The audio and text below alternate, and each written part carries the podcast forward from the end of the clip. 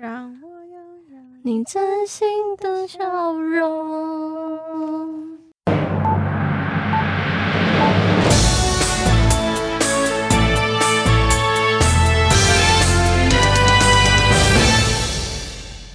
二零二四年一月八日，距离二零二四总统大选倒数五天，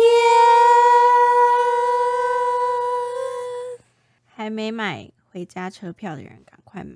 呀！ Yeah. 投票投票！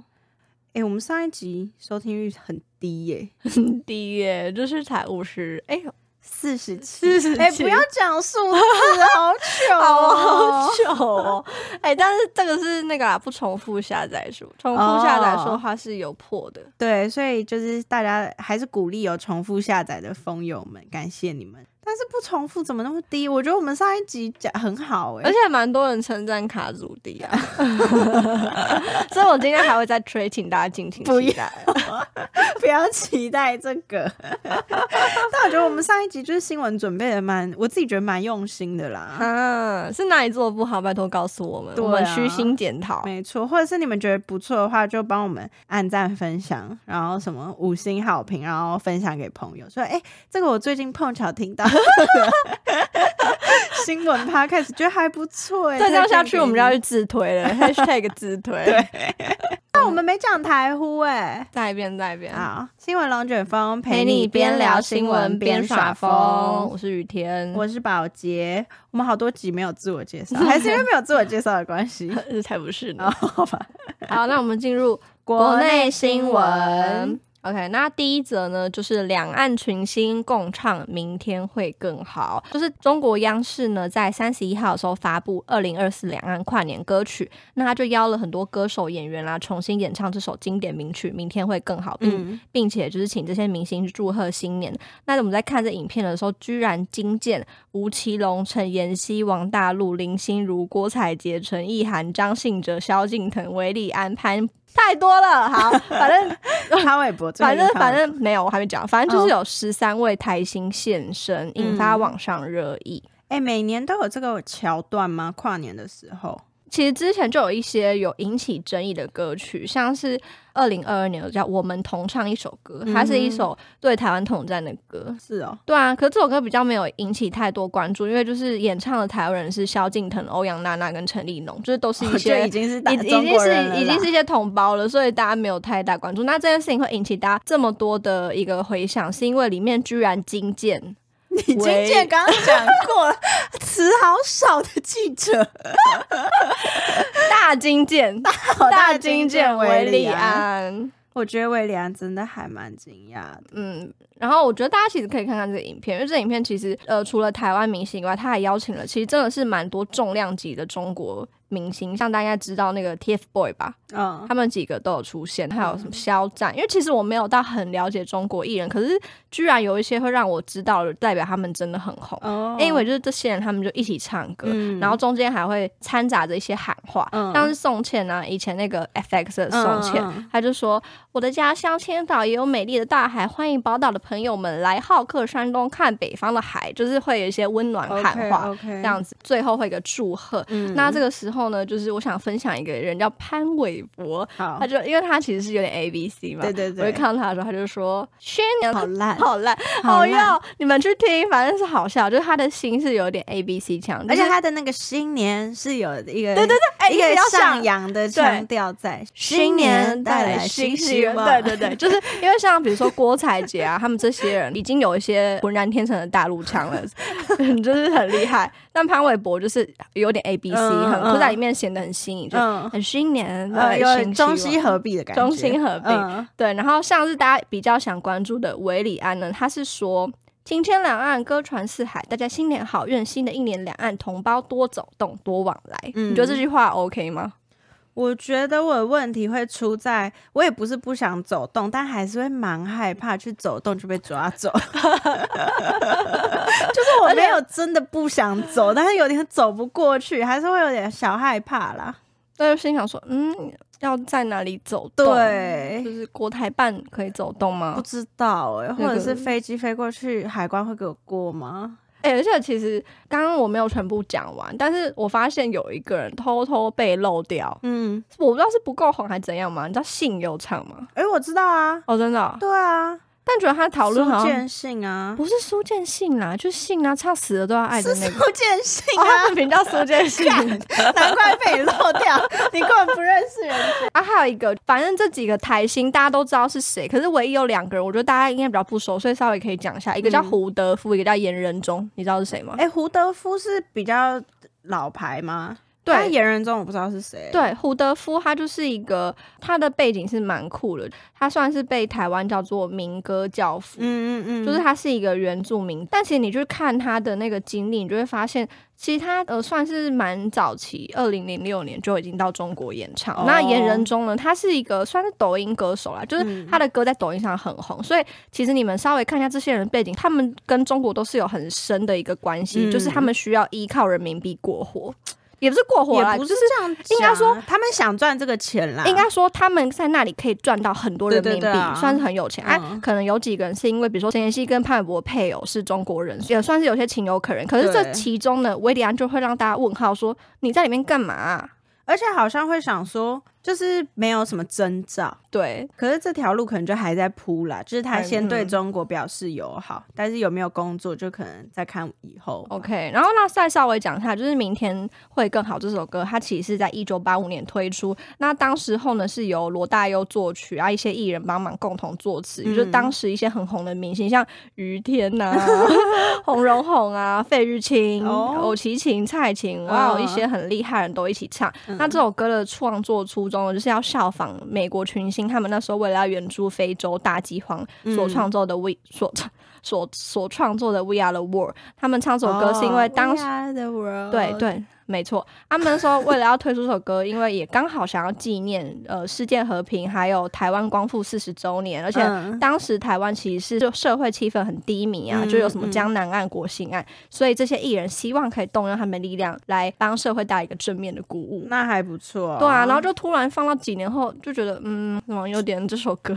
有点走位了，走位了，走味了，走味了。再再延伸跟他讨论，就其实中国要求艺人表态这件事情，应不是第一次，很多次。五月天啊，对对，五月天也是。五月天就是有小道消息说，他们是因为中国希望明五月天表态支持一国两制，嗯、但五月天不要，所以他们就被冲了这个。假唱风波，冲康，对，但这件事情未被证实啊，只是有对没有被证实，对，有这件事情，然后他就是有听说有要他们有施压，然后要他们在台湾总统大选之前表态。对，因为其实现在总统大选快来，中国最近的脚步也很多，像是取消 E C F A 部分的关税优惠啊之类的，嗯、还有大家还有没有想到？有一件我觉得应该我们这个年纪人都会很有印象，在二零一六年也是总统大选前的时候，有一个周子瑜事件，哦，就是摇台湾国旗被中国大陆网友出征，对，被迫道歉。对，然后还有二零二零年的东京奥运的时候，小 S 在家里为台湾选手喝彩的时候，哦、对，因为他说国手嘛，所以也被骂。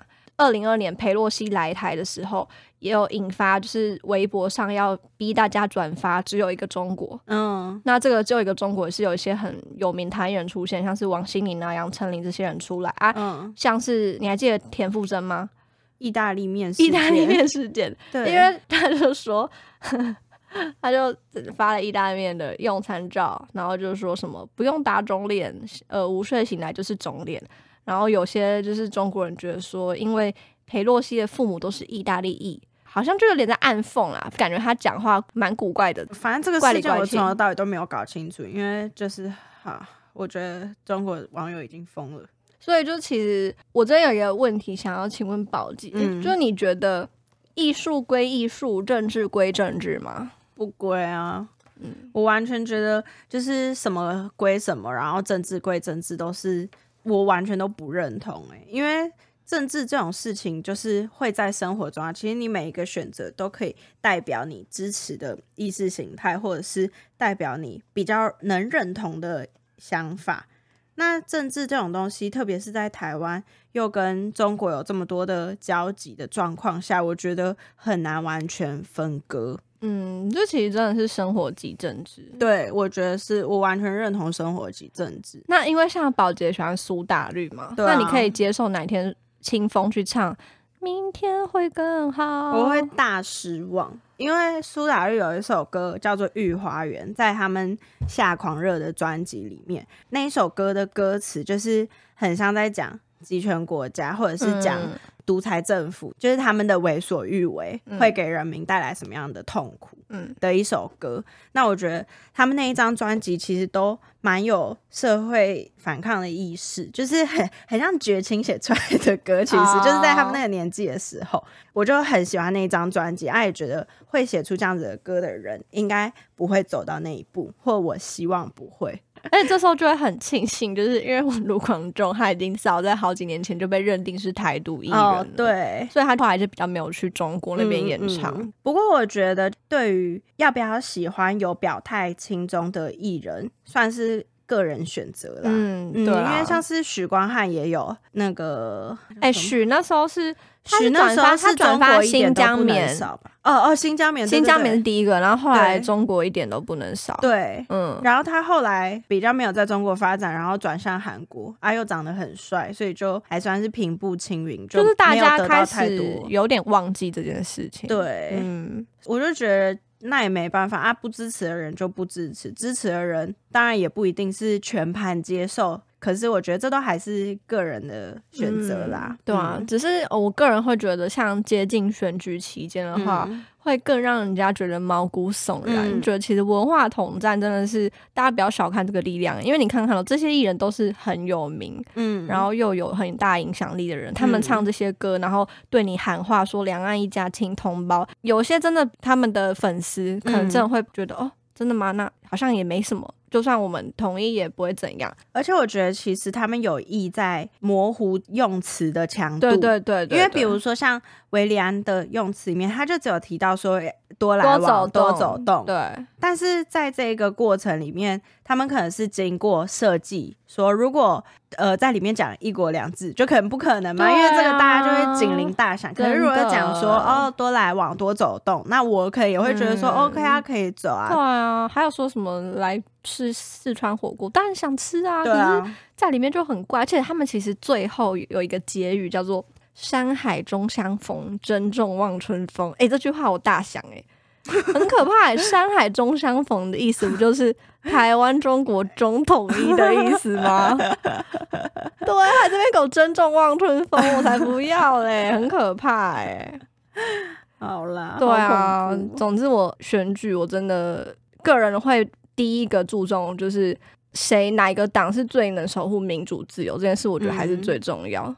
在中国立场这件事不坚定的人我真的没有办法投下去、嗯，对，我觉得每个人投票的时候一定都会有很多指标，就比如说我在乎社会住宅，我在乎老人福利、嗯、那有人最在乎民主议题，那这些每个都是选项，大家可以自己去评估什么政策对你来说是最重要的、嗯、那关键评论网有出一个二零二四超级凯道兄弟之政见对决、哦、大家可以直接搜寻什么凯道兄弟或者是什么政见对决之类的、嗯、应该就可以找到，那它比较像是一个小游戏，就是你点进去之后会有十题嗯，关于每个候选人提出的不同种类的政策，算是一种盲测的感觉，就是测说哪一个候选人的政见是你最认同的，那可能就是你比较会想要投的候选人。那我其实投，我可以分享我的结果，我投出来是因为它总共是十题嘛，十题，然后我有四题选到柯，然后四题选到赖，然后两题选侯。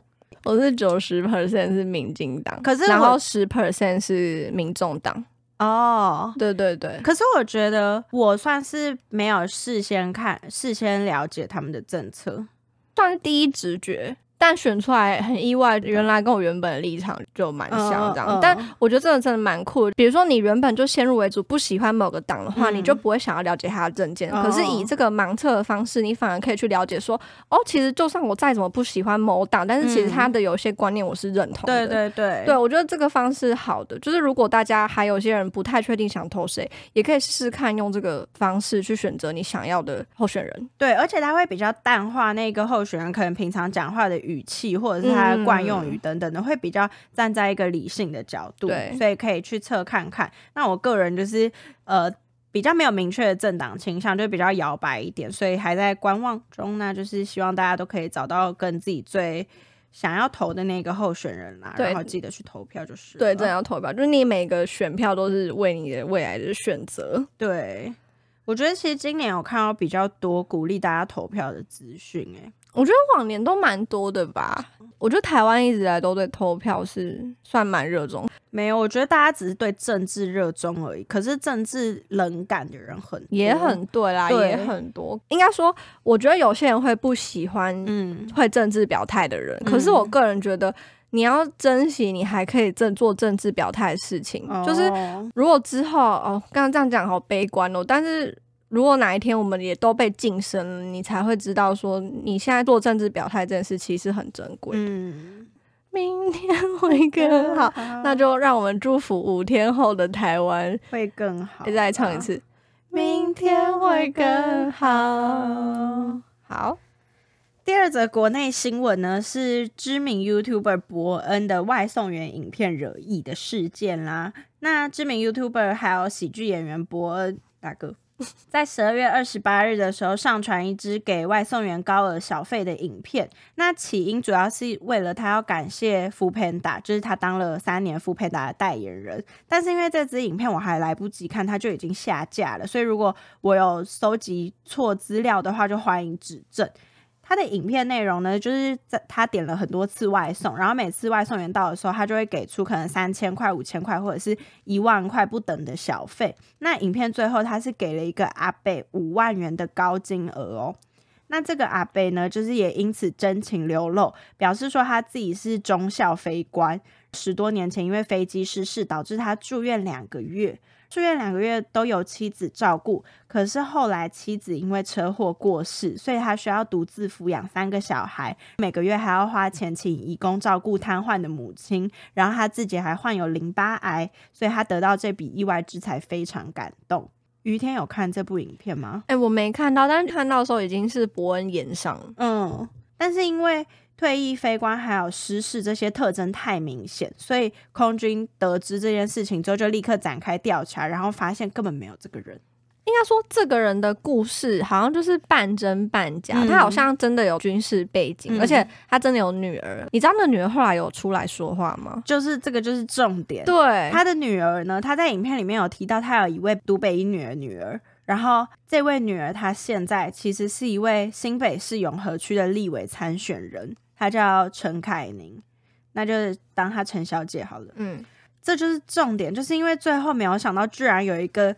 立委参选人出来说话，就变成让网友有点可以看到黑影就开枪说、嗯、啊原来伯恩这个影片是为了要带候选人出场啦。还有一个疑点，就是十二月二十六号的贺龙夜夜秀有介绍到这个陈小姐她的所属的政党是台湾维新党，所以就变成说让网友有一个资料可以用来责怪伯恩，说啊伯恩又在跟政治挂钩或什么的，让网友觉得伯恩这次拍这个煽情的影片结果其实是为了要带候选人出场，感情受骗的感觉。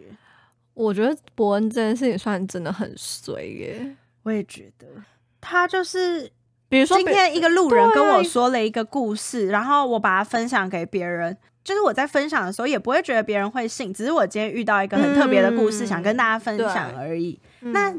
就算是假的，很多网友会觉得说感情被骗了，因为他们可能跟着哭，然后跟着觉得很感动、嗯、就会发现是假的，就有一种被骗的感觉。但是世界上其实会发生这种事的人是真的有，对啊，这么悲惨的人还是有，所以你的那个情感还是真的啊。我就应该算最后压垮伯恩的稻草真的就是后来出来那个维新党的人、嗯、但是你会觉得说干伯恩这个地位的人，他有需要去帮一个不知名的党的人搞这个支出那么大，然后让他自己陷入炎上风波吗？仔细想觉得不可能啊。重点就是前几天，就是他是二十八号上这个影片，然后二十六号上的贺龙夜夜秀还有提到他那个影片的主题就是有最有趣冷门党 Top 五，就是介绍了五个。他不然是谁啊？他不然是台湾麻将最大党。哎、欸，我你有看到最近有一个那个吗？台湾双语无法党，有有有，那个也有看到，那很靠北。但反正在前两天的时候，贺龙夜夜秀还盘点了五个有趣的冷门党，然后就是有维新党。所以整个时间轴看下来，就是会让网友觉得说怪怪怪怪的，因为怎么可能才刚提到维新党，然后结果就突然出现一个维新党的候选人啊！这件事情我哈，但这件事我是相信伯恩的，我其实也相信伯恩。然后我有一个朋友就是跟萨泰尔的工作人员蛮熟悉的，他也说伯恩真的没有 say 啊，我觉得要 say 这个太困难了，啊、因为他要 say 到有一个外送员假装讲这个故事，然后假装讲这个故事之后还要被发现，啊、然后被发现之后女儿还要是候选人，就是就是我觉得这有点太难 say 了哎、欸，要不然就是他直接请一个演员来，但是我觉得也不会这样，啊、对我觉得就是不合比较不合常理，所以比较不会去怀疑说是一个政治计谋。而且平常心讲，永和区的人会因为看了这个影片就选这个人嘛？啊、就好像也好像也跟他的政策或政见，或者是跟他的政治魅力没有太多的帮助吧。所以我看一些Dcard的讨论的时候，就会觉得他们那种指证历历，觉得自己抓到一个把柄的感觉，嗯、其实看了蛮不舒服的。但是还有一个重点，就是因为伯恩就算是也是演上专业户，嗯、其实蛮多人，我个人觉得应该是很多人就已经有在讨厌他，嗯、所以这件事出来之后，大家又更没有办法相信说他是真的无辜。嗯，这件事情其实我在看的时候，有点觉得说啊，闹这么大，到底是发生什么事？结果事情很小，就觉得真的是人的问题吧。哎，原本是善事。哎，那说到这个网友们抓这个点穷追猛打这件事情，要顺便来讲一下，近期有一件算是在国外的穷追猛打事件，但造成一个悲剧。那我们就先进行到国际新闻。哎，我们接下来讲的国际新闻都是蛮悲的哦，请大家就可能比较不会嘻嘻哈哈，对，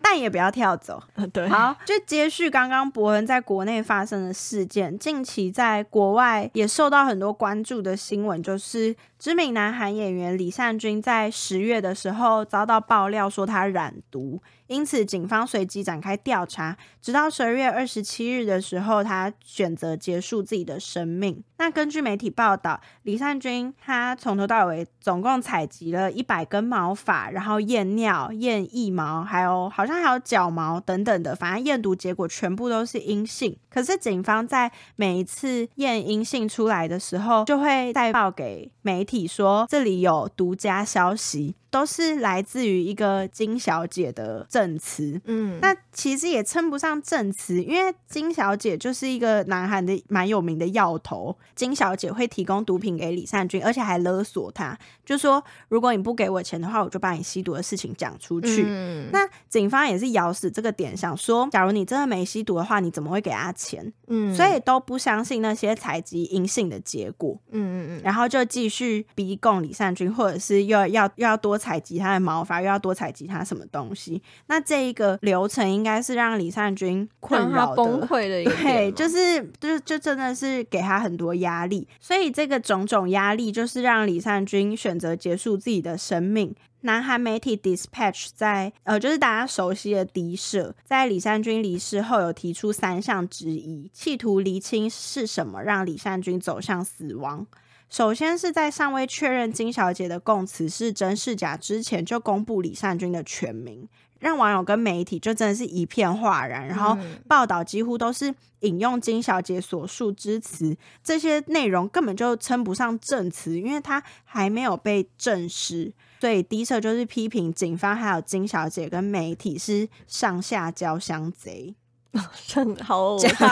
讲很严重，讲很严重，真的。而且我个人觉得韩国媒体在这件事情上面，嗯、你还记得 G D 去年吸毒事情吗？没有啊，就今年啊，跟李善均差不多时间啊，去年二零二三年了啦。谢谢时空旅人。 对， 對， 對，去年就其实在李善均这件事情出来之前呢，呃，韩国的 G D 他也是有被爆说他吸毒，那这件事情也是算是未审先判，所以 G D 那时候也是出来就说他真的没吸啊，后来也是什么指甲毛发全部都是阴性，对，但就是会有人就开始网友说，哎、欸，可是你看起来就是疯疯的啊，你就是有吸。应该是说在验阴性之前，就有很多网络资料，他们就会剪辑可能 G D 在机场的画面，或者是什么上班路录的画面，然后突然偷笑这样，对，忽然偷笑或者是抓头等等的。我其实也有看那些言行举止是真的没有到很正常，他就觉得很奇怪，他以前就是这个路线啊，其实也是他以前走路就歪歪的、啊、对对 对, 对头就歪歪，他就很爱抓头啊什么、啊、那, 那个那个啊噔噔，哦哟我忘记我不会唱文哥你要帮我接啊我不要我不要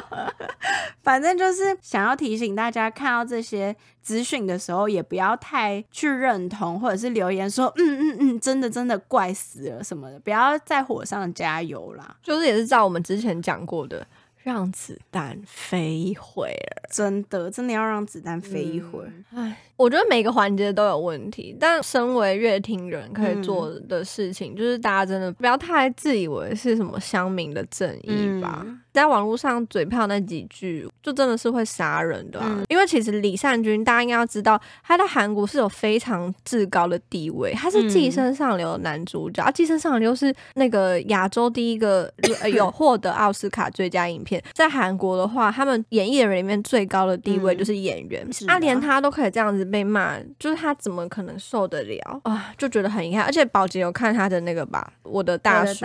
在我的大叔里面就有一句话是讲到说现实就是地狱，来到地狱都是有理由的，受罚完走人就行了不觉得不生唏嘘吗？就是仿佛他也是来到地狱走了一遭，走完了走不下去了，他就选择把自己生命结束掉。我其实当下没有意识到的是事情还没有确确定的时候新闻就出来，而且出来太多了、嗯、太多，就是感觉很像是抓到一个很有名的人出事，所以大家就疯掉。但是也不只是韩国有媒体杀人，其实像之前台湾你还记得那个吗，外交官之死哦、oh, 嗯，对，也是舆论压力很大，对、啊、而且后来被证实是假新闻嘛就是又更就是也是有点像韩国，他们也是明明这件事情是假的、嗯、但被散播出去之后大家觉得是真的、嗯、开始骂人，最后回力镖回去嗯，他就死掉。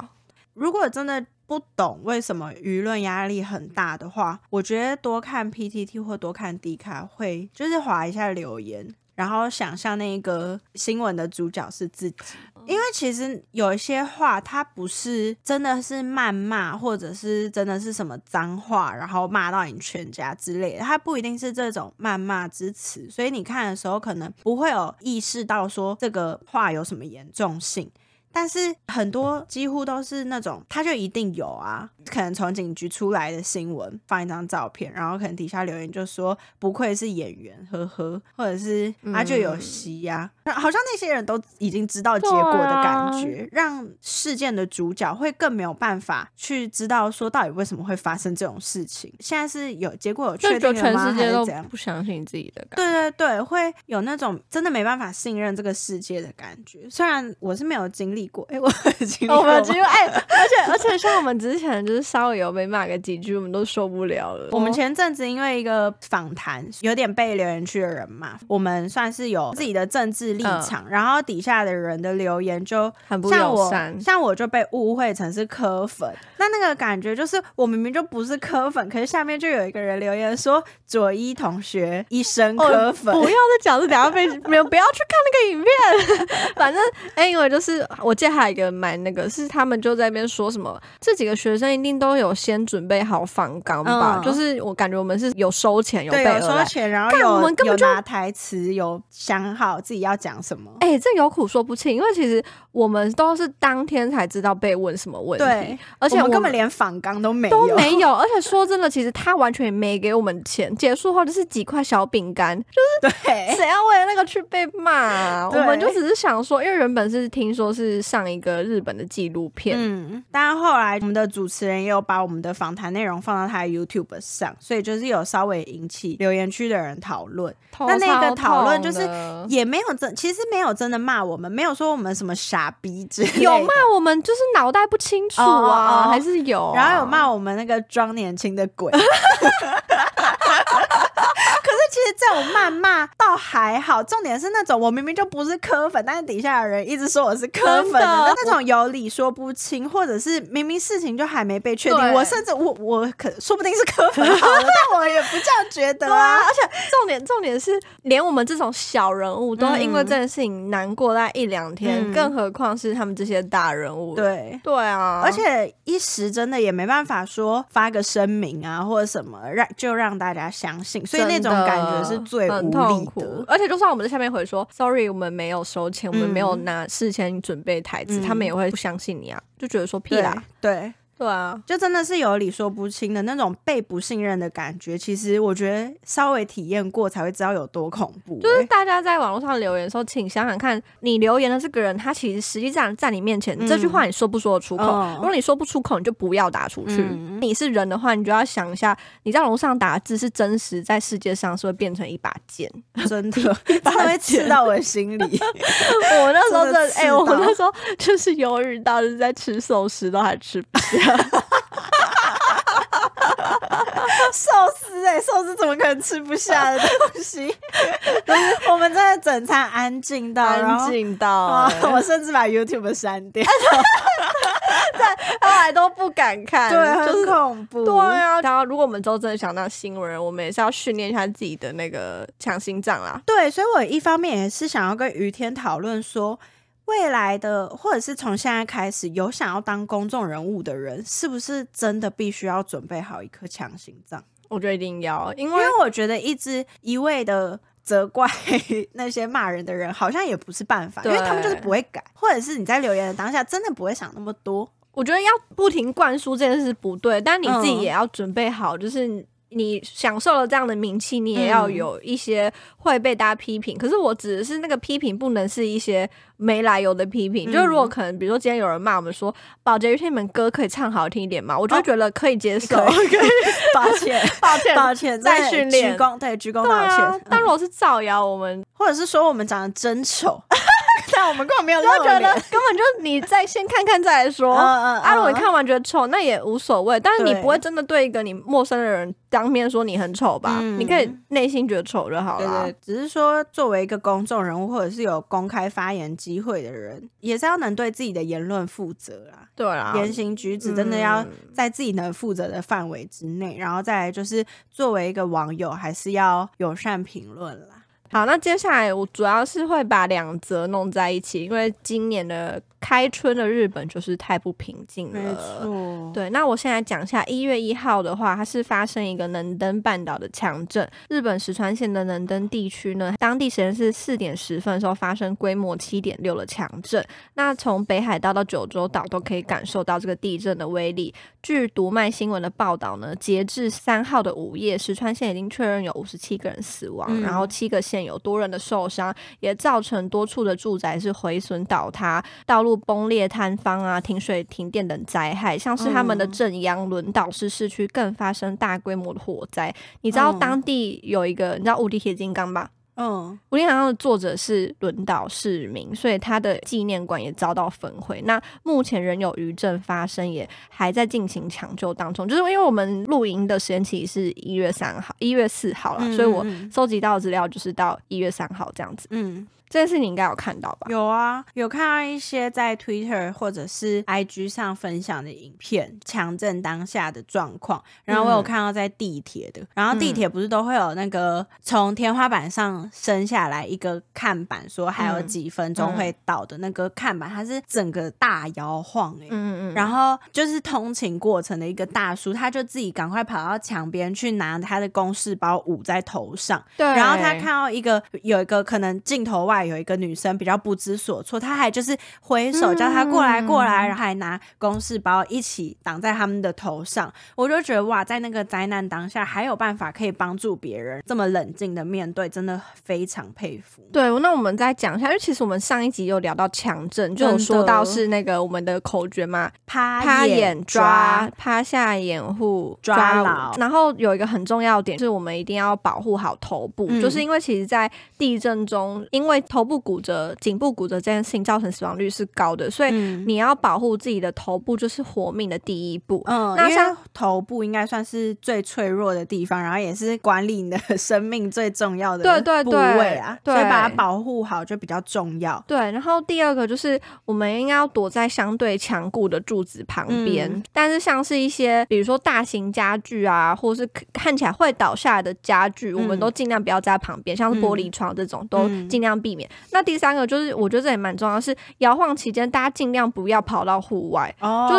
是你其实应该是待在原地、嗯、等到它稍微停止摇晃、嗯、不然其实蛮容易受到，比如说这个地震真的很大，还有些掉落品，其实很多时候你是因为这个原因所以被砸到受伤。嗯，对，所以尽量大家是尽量遵守这三个原则，还有我们的 D C H 在变趴眼抓，对，趴下掩护抓牢，而且不要跑到户外。我之前也看过一个说法是说，因为你在跑的过程中地震也还在进行，所以你的脚步其实是会不稳的。 对, 对, 对，那如果在这个过程中又有发生跌倒的状况的话，就是会阻断你逃生的效率。 对, 对, 对，所以不如就是待在原地，然后找一个比较有掩护的柱子，或者是可能像是桌子底下、啊嗯、对，比如说来睡觉好了，你也是、嗯、第一个先拿枕头保护你的头部，对 对, 对，待在床上就好了，对对对，待在床上，然后拿枕头掩护，因为基本上床上面不会有什么可以掉下来的，所以你在床上的话，你就拿枕头盖住头，然后先静待那个地震结束，对，再来看你你们怎么做接下来的一个动作。对，那如果是办公室或什么，基本上桌子底下就是一个好的掩护的场所。 嗯, 嗯那因为我们刚刚讲的都是地震当下嘛、嗯、还有事前我们要准备是紧急避难包。哎、欸，我真的有哎、欸，哎、欸，真的，我跟你讲，反正我觉得紧急避难包这件事情，我觉得也算是，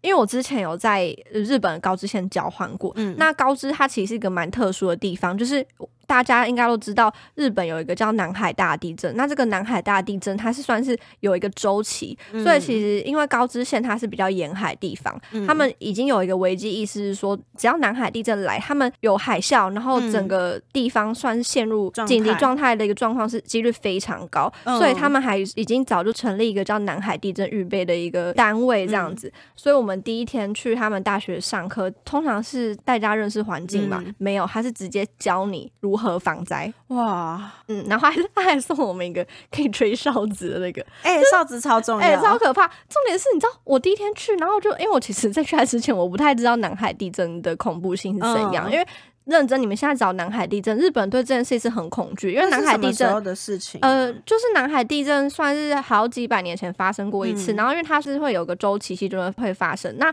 南海地震再发生的话，算是下面什么东京啊，然后本州地区这些地方，因为都沿海，一定会出事。对日本来说，南海地震就像一个哥吉拉的东西。嗯，就是我第一天知道这件事情的时候，我也觉得太可怕了吧，因为他们就是一直跟你说南海地震出现几率很大，尤其是在高知县，你们可能就是。是 会, 会死之类的、嗯、所以大家一定要认真准备。所以我那天听完之后，我就赶快去准备我的紧急避难包，那个包包里面呢，就是准备两瓶大瓶的水，然后还有一些干粮啊，还有很重要是手电筒，嗯，什么之类的，还有哨子，哨子对、嗯、好，然后再讲一下媒体的部分，因为这件事情还有一个大家会蛮关注到的点是，在发生强震的当下呢， N H K 的主播、嗯、他就是一反以前大家对主播一个比较沉稳的印象、嗯、他是比很很严肃，甚至有一点算是严厉严厉的在跟大家说，请大家快逃，不要再看电视了，快跑这样子、嗯、有引起大家的讨论，觉得说他这样其实才是一个比较好的一个灾害报道。嗯嗯，因为在灾害当下还是活命要紧啦。呃，因为以前三一大地震的时候、嗯、很多人是他们地震结束逃跑嘛，嗯，然后逃走之后呢，想说哎，再回去拿下东西好了、嗯嗯、没想到海啸就来了，所以其实很多人是因为这样的关系，所以这一次大家会比较有危机意识，觉得说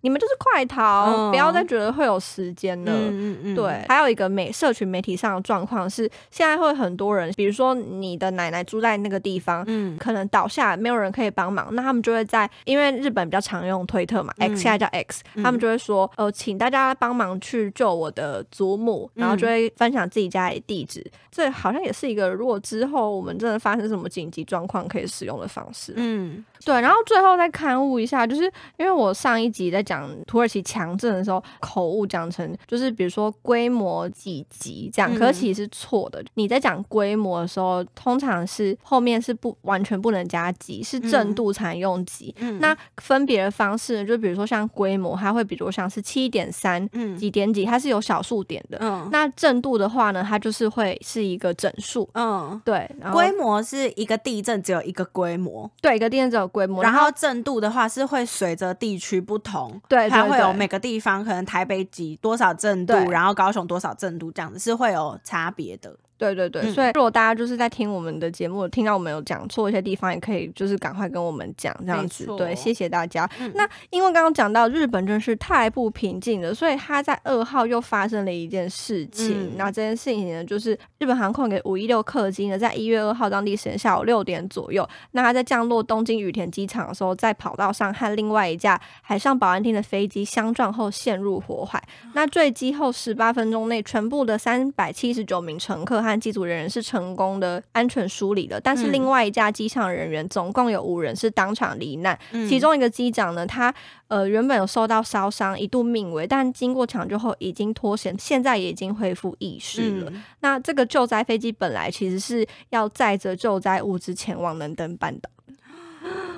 真的假的？对啊，事故发生原因呢其实是日本保安厅的队长他在接受采访的时候他说他在进入跑道之前已经获得空中交通管制部门的许可、嗯、但是他们的交通省在公布这个队长跟空中交通管制部门的对话记录中其实没有允许该飞机入境的记录，所以其实这个机长的解释跟通讯记录之间是存在着差异的，那目前还在进行调查，就是有没有可能是沟通错误呢，或是谁听错了这件事情还有待厘清，嗯，对，反正目前是以一个是可能是人为疏失的方向去进行调查、嗯、不过这之中还是有好消息，是因为飞机上三百多名乘客都全数逃出了，哎、欸，真的很厉害，因为这真的很厉害，因为这件事情有也带给大家很大一个启发，是其实飞机失事大家是要掌握一个九十秒准则来逃生，而外媒也指出说这次会成功逃生原因其实有很重要点是我们可以看到大家在疏散的期间没有人是拿着行李，嗯，然后呢大家也是一个比较沉着冷静听那个空服人空服人指示下去，那这边也提供一个逃生秘诀，第一个我们在搭飞机的时候要事先观察出口的位置、嗯、那第二个呢是事件发生当下我们要静待空服人指令，第三是疏散时勿携带行李，还有必须脱掉高跟鞋、嗯、这个原因好像是因为除了怕摔倒以外，因为他们最后逃生其实是透过一个那个充气的梯子嘛、哦、那你穿这个下去的话可能 会, 会刺破、哦、对，会刺破，还有就是有些逃生门如果不适合开启你不要硬闯、嗯、因为像这一次他们逃生门是只有开其中几扇而已、嗯、是因为有些逃生门他们是离已 经, 已经离起火点比较近他们就不开，最后一个是离开机身的时候你要很有危机意识赶快跑、嗯、因为可能你离开的时候它还会再爆炸、哦、对，然后我还有另外在推特上看到有一个是他说他是机长的女儿，他从小就有被他机长父亲告诫的几件事情，起飞降落的时候一定要保持清醒，哦，对对，然后第二件事情是起飞降落时一定要把鞋子穿好，嗯，还有一个就是刚刚讲到不要穿高跟鞋搭乘飞机，对，还有他讲说飞机事故的发生率起飞的时候 百分之二十 降落着陆时 百分之五十、哦、所以能不能及时逃离现场是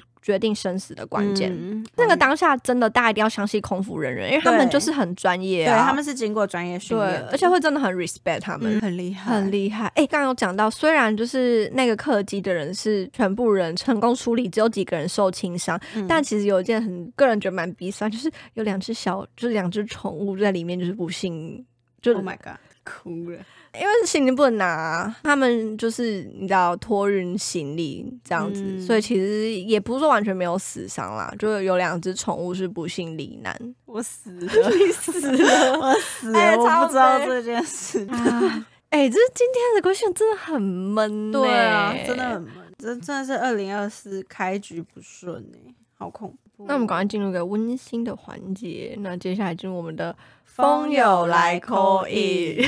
会不会转太硬啊？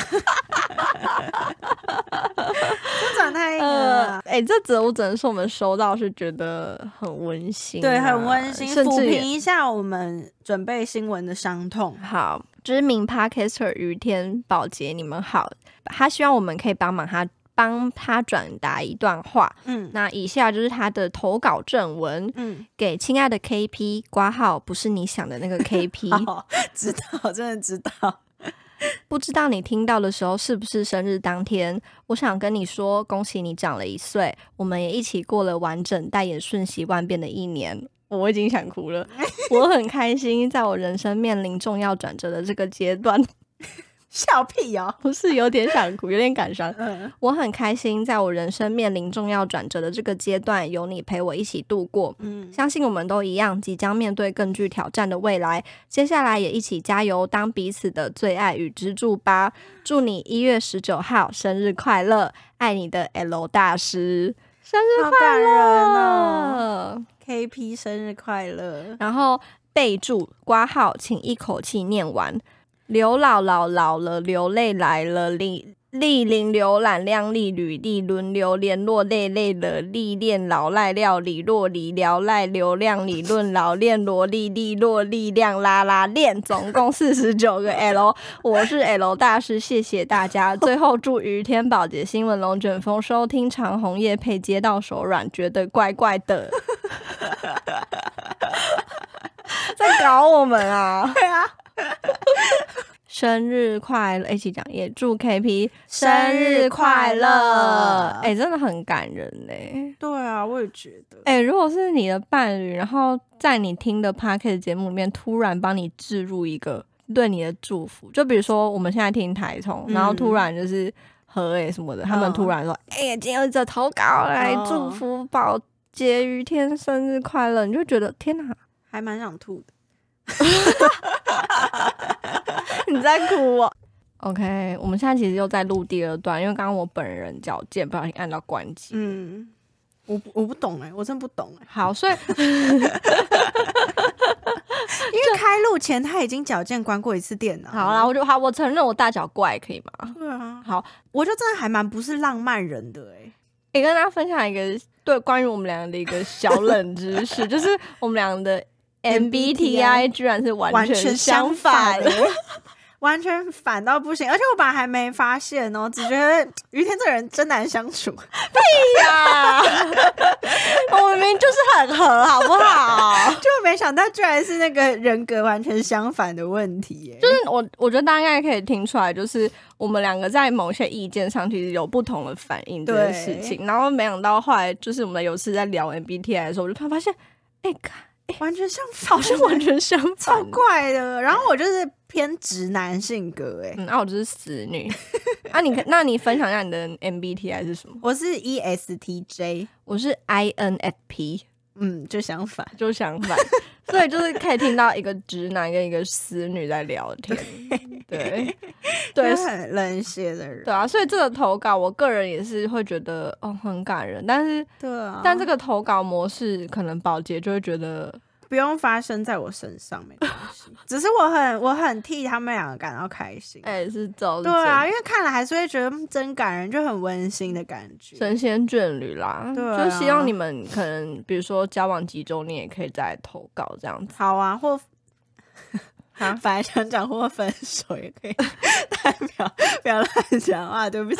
到底对不起。哎、欸，如果我们分手们会，我这样卡组里面我们吹一个失恋无罪，分手快乐。好，分手快乐，好了。那我们今天有卡主题表演吗？对，最后来也是在现场。哎、欸，你先讲你的那个冷笑话好了，哦，好啊，跟冷知识。哎哎、欸欸，哦，没事，吓死我了，差点有卡主题不见。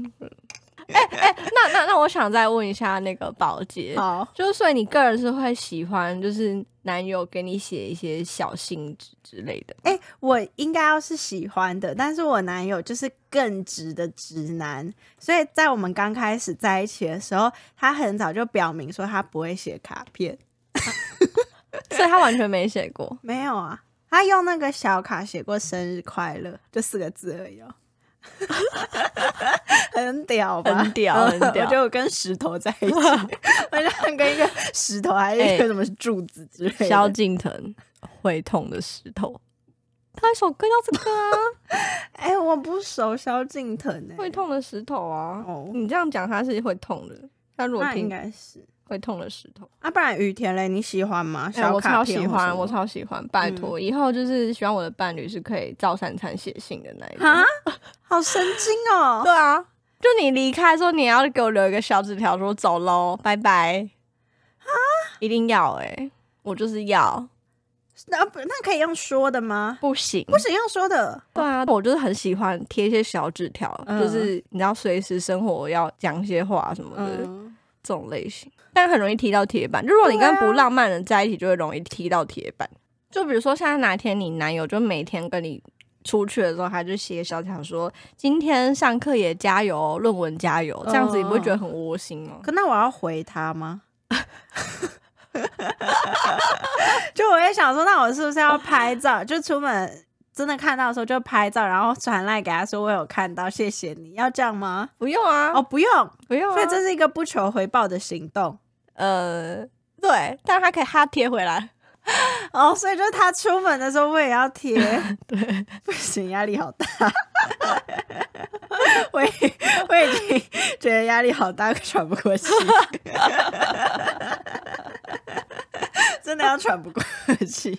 好像溺水的感觉溺水对，感觉空气很薄窒息的爱对，好吧，就是就祝大家要找到跟 K P 跟 L 一样就是互相扶持的一个好的一个伴侣。对，那我要讲冷笑话了，来，冷笑话时间。为什么超人要穿紧身衣？为什么？因为救人要紧有点好笑吧，这虽然我觉得有点好笑、欸、而且会想到那个超人穿紧身衣的画面要紧要紧，对，要紧，真的要紧、嗯、那就是请各位救灾的朋友们，救人要紧对，救人要好无聊哦。那最后来也是呃，进入我们的卡主题单元这是一个单元吗？已经已经上升成一个单元了凡是收到一个恶评就会结束。五六七八，唱出你的热情，伸出你双手，让我拥抱着你的梦，让我拥有你真心的面孔，让我们的笑容充满着青春的骄傲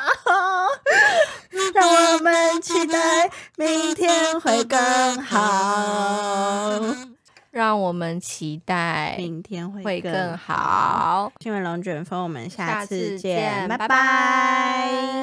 明天会更好